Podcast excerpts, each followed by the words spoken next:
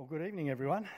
My name's Ken Simpson. I'm one of the assistant ministers here. It's good to see you here with us tonight, even if it is very warm. Sometimes we, in the middle of winter, we talk about us being God's frozen people. We are not that tonight, are we? I, when I saw uh, Owen earlier, I really, really wished I'd worn my shorts.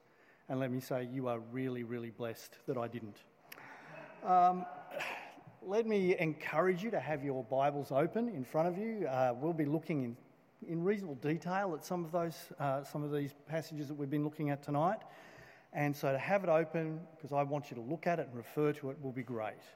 Uh, we've already asked God to help us. Whenever we come to the Word of God, it's a spiritual thing that we're doing as God speaks. And so we need God's, word, God's help through His Spirit to open our hearts and minds. Now, I am sure that you have thought a lot about your name. Nearly everybody does at some, sta- some stage or another. Well, there are traditions around names.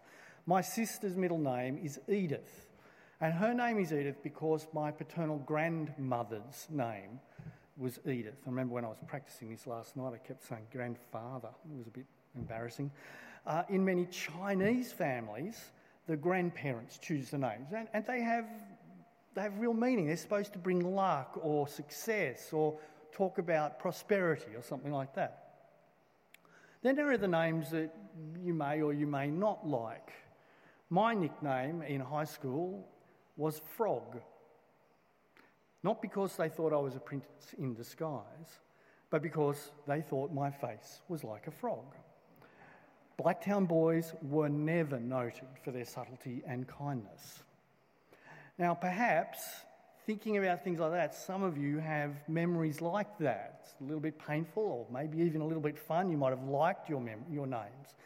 But they, they matter to us because names matter. What we are called matters. There are meaningful names as well. I called my daughter Erin Joy because Erin means peace and joy means, well, surprisingly, joy. And that's what she's brought to me for the last 34 years. Well, Isaiah introduces us to four names. And we're going to do a, little, a bit of a big run through chapters 7 through 9, but we're only going to look at the names and a couple of other verses. We'll look at each one and seeing what difference they make to them and to the people of God and to Israel and finally to us. The first name belongs to Isaiah's own son. Now, if you open up chapter 7, verse 3, it's important to have your Bibles open have a look at what it says. His name is Shear Jashub, and its meaning is important. Now, if you look at that verse 3, next to that name, Shear Jashub, there's a tiny little footnote mark. Down the bottom of the page, it gives the meaning. The Hebrew mean, the Shear Jashub means, now what is it? Yes, interaction time. Come on, wake up. The remnant will return. Thank you. Exactly. You see, names can have meaning. If you meet someone called Frank, then it sort of could mean that they're going to be truthful to you. My wife is Janet. Janet means beloved of God. This son's name is Shear Jashub, a remnant will return. But this name is double edged because it sounds good, people will return, but it's sad because only a remnant, only a small part, only a leftover piece is coming back, and the rest of the people will be destroyed. So let's look at verse 3.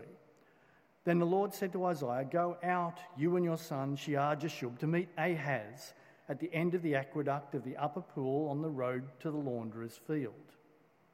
So Isaiah goes out to King Ahaz who is checking the defences of the city of Jerusalem against siege. And that's because Assyria is coming. And he takes along his son. He's going to the king under threat of attack, and he says, Here's my son, a remnant will return. Imagine what irritation that poor boy causes every time his name is mentioned anywhere, especially around the king. Uh, I thought about it this afternoon. It's a little bit like Donald Trump having a son named Biden. Every time he calls him, hey, Biden, Trump comes, ah, what? It's just getting under his skin because the name here speaks of destruction, where only a remnant will survive the disaster that is to come. And so Isaiah meets the king, King Ahaz, and he says, verse 4 Be careful, keep calm, and don't be afraid. Do not lose heart. Trust God, is basically what he's saying. But Isaiah's son is a sign of the future. Only a remnant will be left. Not the nation, not the entire nation, perhaps not even the king, because kings often didn't survive things like this. Only a remnant will survive. The second son, the second name, is Emmanuel. And it brings us directly into the Christmas story. And we heard about it last week. Ben, our assistant minister, uh, student minister, really helpfully unpacked it for a lot of it last week. So I'm not going to deal with it in detail, but just a few little things to notice. The second son is probably the king's son. We don't know for sure. But the child is given this amazing name in chapter 7, verse 14, which is up on the screen. Therefore, the Lord himself will give you a sign. The virgin will conceive and give birth to a son, and will call him Emmanuel, God with us. Now, that, in a sense, is reassuring, isn't it? God is going to be with you. God is with us. Emmanuel. It's reassuring until you actually start to really think about it. Think about who God is the holy, the righteous God who, who cannot stand even a hint of sin. And He's going to be with us. It's a bit of a scary thought, really. This, this holy, pure, perfect God with us, amongst us. And here God gives Ahaz a choice choose a sign, anything but Ahaz, I think, refuses in false piety. And so God says, like it or not, I'm going to give you this sign. I'm going to give you this son, this Emmanuel, a child. And before Emmanuel is old enough to know the difference between right and wrong, Assyria, the great ancient world kingdom, will come and destroy everything. So here is this child. God is with us but as a sign of judgment, as a sign of the remnant will return almost, like the, the sign of, of, of serious problem rather than a sign of salvation, which is not what you expect to hear at Christmas time, is it? And in Emmanuel, it comes up again in chapter 8, verse 8, that Ros read for us. Therefore, the Lord is about to bring against them the mighty floodwaters of the Euphrates, the king of Assyria with all his pomp. It will overflow all its channels, run over all its banks, and sweep on into Judah, swirling over it, passing through it, and reaching up to the neck. Its outspread wings will cover the breadth of your land. Emmanuel, God is with us. God is amongst us. God is visiting us. And again in verse 10, where the word in Hebrew is again, Emmanuel, devise your strategy, but it will be thwarted. Propose your plan, but it will not stand, for God is with us, amongst us, because of Emmanuel. You see, it's a strange name, Emmanuel, because it's a symbol both of judgment and of salvation. So we come to the third son, the third name, and he's mentioned in chapter 8, verse 1. The Lord said to me, Take a large scroll and write on it with an ordinary pen, Maher-shalal Hashbaz. This is Isaiah's son. What a name to give him. Could you imagine going into the bank and telling someone that your name is Maher-shalal Hashbaz? How many times would they say, Can you please spell that again? I am so thankful my mum and dad gave me the name Ken. But its name means, and you'll see in the footnote, quick to the plunder, swift to the spoil. What a name to have when the nation is under threat of invasion. He's a walking signpost of judgment and destruction. And every time he gives his name, the judgment of God is being declared once more. For the people will be destroyed. The floodwaters of the Assyrian conquest are going to come and wash away Syria and wash away Israel and will come right up to the neck of Judah and just leave a tiny little bit left, just Jerusalem. And they will recede, as his brother Nahum said, because the remnant will remain. Assyria will not have the last word because Assyria's power cannot overcome God. But only a remnant will remain because the Assyrians are going to be quick to the plunder and swift to the spoil. They don't take prisoners in that sense. And Isaiah's listeners in 816 are told to bind up this testimony of warning and seal up God's instruction amongst my disciples. And they will stand as this sort of this testimony that God has done all this. That God is in control, even though his people seem to be under the power of Assyria, to be overcome by Assyria. God will be in their midst like a huge rock. A rock, yes, that you can use for safety, but also a rock that people will not trust. You see verse 14. He will be a holy place for both Israel and Judah will be a stone that causes people he will be a stone that causes people to stumble and a rock that makes them fall and for the people of Jerusalem he will be a trap and a snare. So they're going to stumble over it they're going to fall because of it. And so the people facing war in their lostness won't turn to God, they turn, verse 19, to consult mediums and spiritists who whisper and mutter. They're the people of God. What are they doing? Don't go off to witchcraft. Don't to find out what's happening. Listen to God. Surely that's what they should do, which is what he says in verse 19. Should not a people inquire of their God? Why consult the dead on behalf of the living? Consult God's instruction and the testimony of warning. But the thing is that when they listened to God, when they listened to the testimony, what had God said? God had said, the remnant will return and swift to the plunder, uh, swift to the spoil. And I suspect that for most of us, if that's the message from God, then we'd go to fortune tellers to get some good news.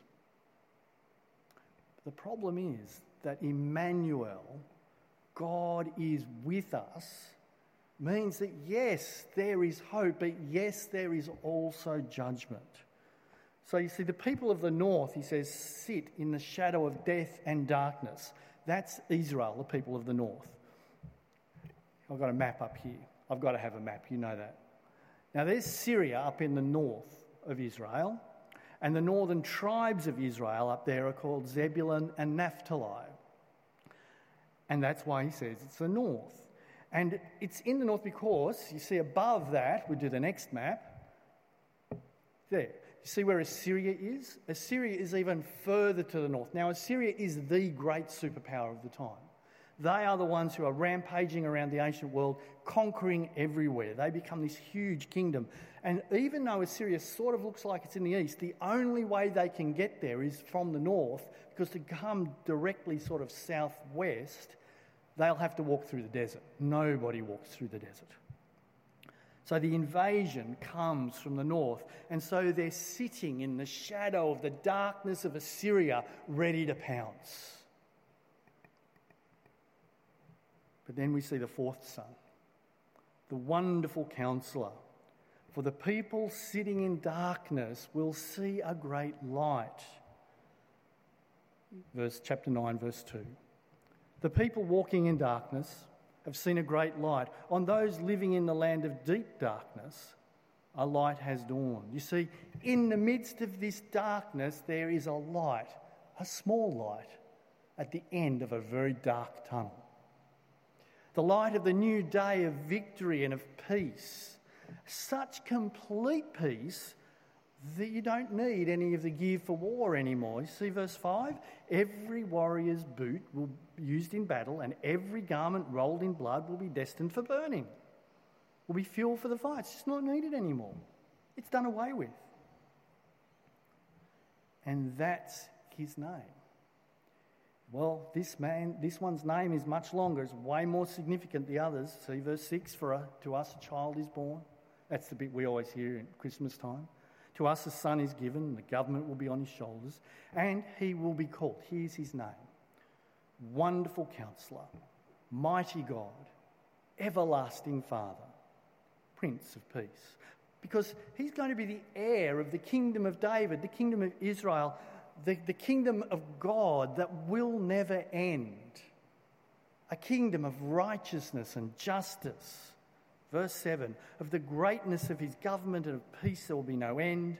He will reign on David's throne and over his kingdom, establishing and upholding it with justice and righteousness from that time on and forever. Now, that was written, we're pretty sure, about 732 BC.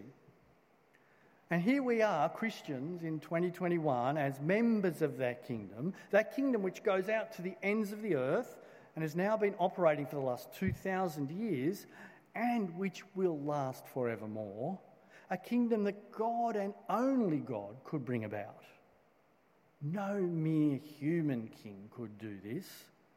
And so at the end of 9, chapter 9, verse 7, it says, It's the zeal of the Lord Almighty will accomplish this. It's God's desire, it's God's wish, it's God's plan, it's God's action to do all of this. So, what's in a name?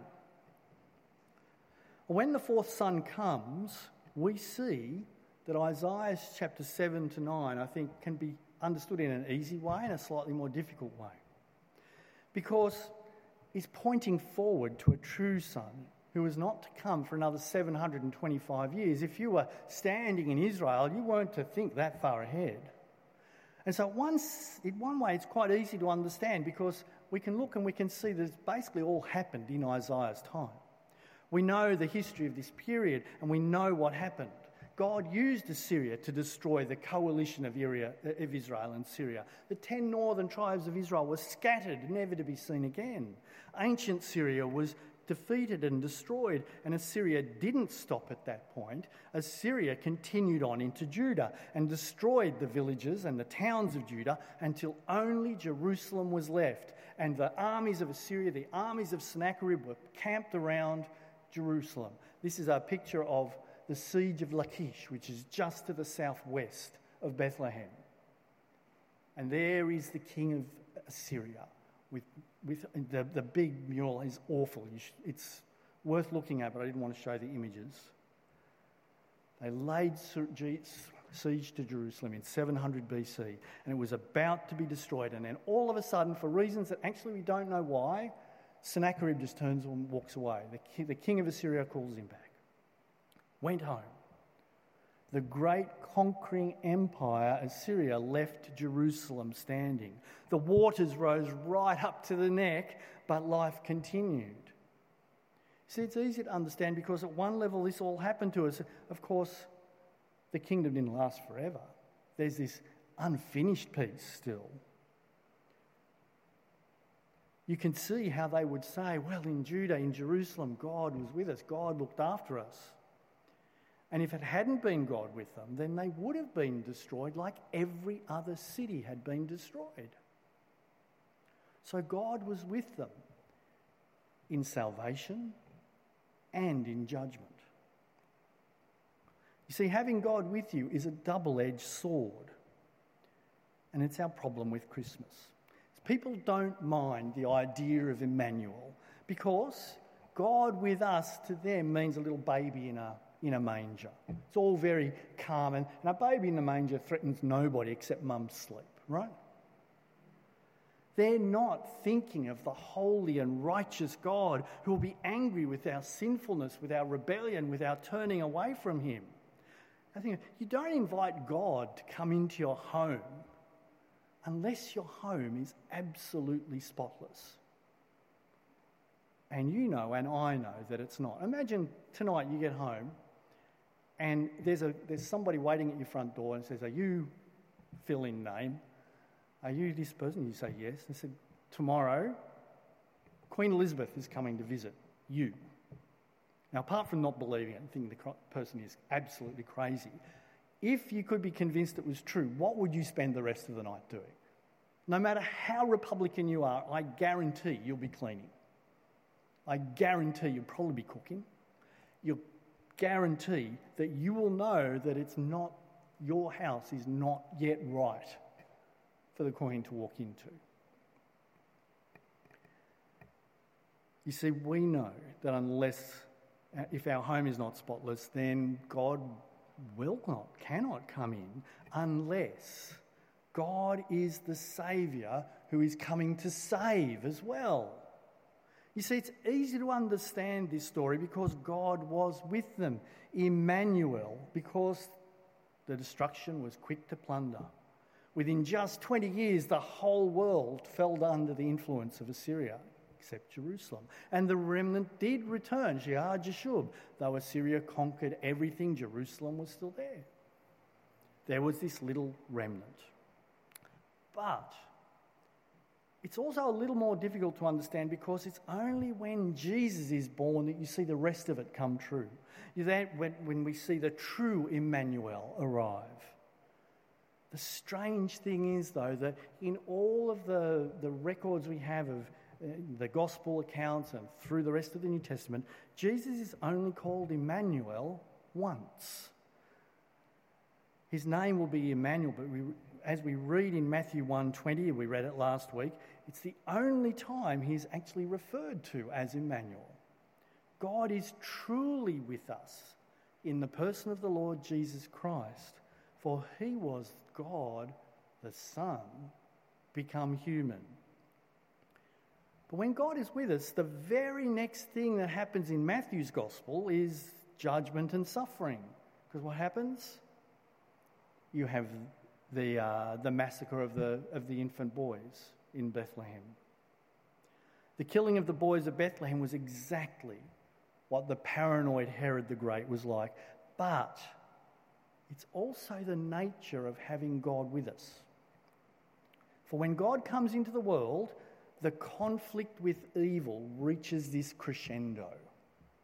Jesus came preaching in Galilee preaching those who are sitting in the darkness of Zebulun and Naphtali. But he is God's stone, he is God's chosen rock, the rock of salvation that the nation of Judah will stumble over, just as Isaiah prophesied.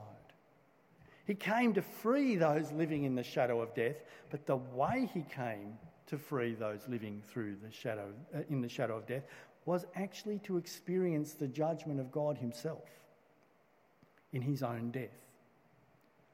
See, God is preparing us in Isaiah for the coming of Emmanuel. And if we do not read Isaiah, we do not understand that when Jesus is born, he's born not just to live, but to suffer and to die for us. That the kingdom that he brings would come through pain and opposition and the forces of evil trying to destroy everything. See, Christ's birth is actually all about his death pointing us forward to the moment on the cross when he conquered sin and defeated death. And it's only when we meet Jesus, risen from the dead, that we finally grasp his most wonderful name as Wonderful Counselor, Mighty God, Everlasting Father, Prince of Peace, whose kingdom of justice and righteousness is the kingdom which knows no end. See, the, the name that Matthew gives him, he's called Emmanuel, but he's actually given another name. Matthew chapter 1, verse 21, up on the screen. She will give birth to a son, and you are to give him the name Jesus, because he will save his people from their sins. See, he's called Emmanuel, God with us, by Isaiah, but God says to name him Jesus, Joshua, Saviour. And it's because that he is that Saviour that we can invite him into our home, into our lives. Dirty as they may be, with all the history of shame and failure and lies and deception, we can invite him in. Because although he is Emmanuel, God with us, the holy and righteous one, he actually comes as Jesus to save his people from their sins. Jesus comes in both judgment and salvation. You can't have one without the other. Though he comes not simply to judge, but to save. Because he comes to save by bearing that judgment himself, dying for us in our place in order to bring us that salvation. So Isaiah 1 through 9 is God's preparation for Christmas. It gives us the clues. He gives us the ideas as to what would happen. When his son Emmanuel comes amongst us to save us, it would mean suffering. It would mean that evil would apparently win. It would mean the cross of Calvary. And in that judgment of God on sinfulness, the remnant will return and find forgiveness and find a new start, which is the great news of Christmas. Let's pray. Dear Heavenly Father, we thank you that in all of history you've been preparing our word, our world, to receive your Son for its judgment and salvation.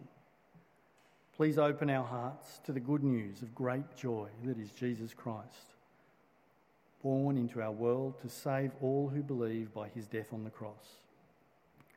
Make us thankful and joyful for this wonderful gift that brings us life in abundance. In Jesus' name we pray. Amen.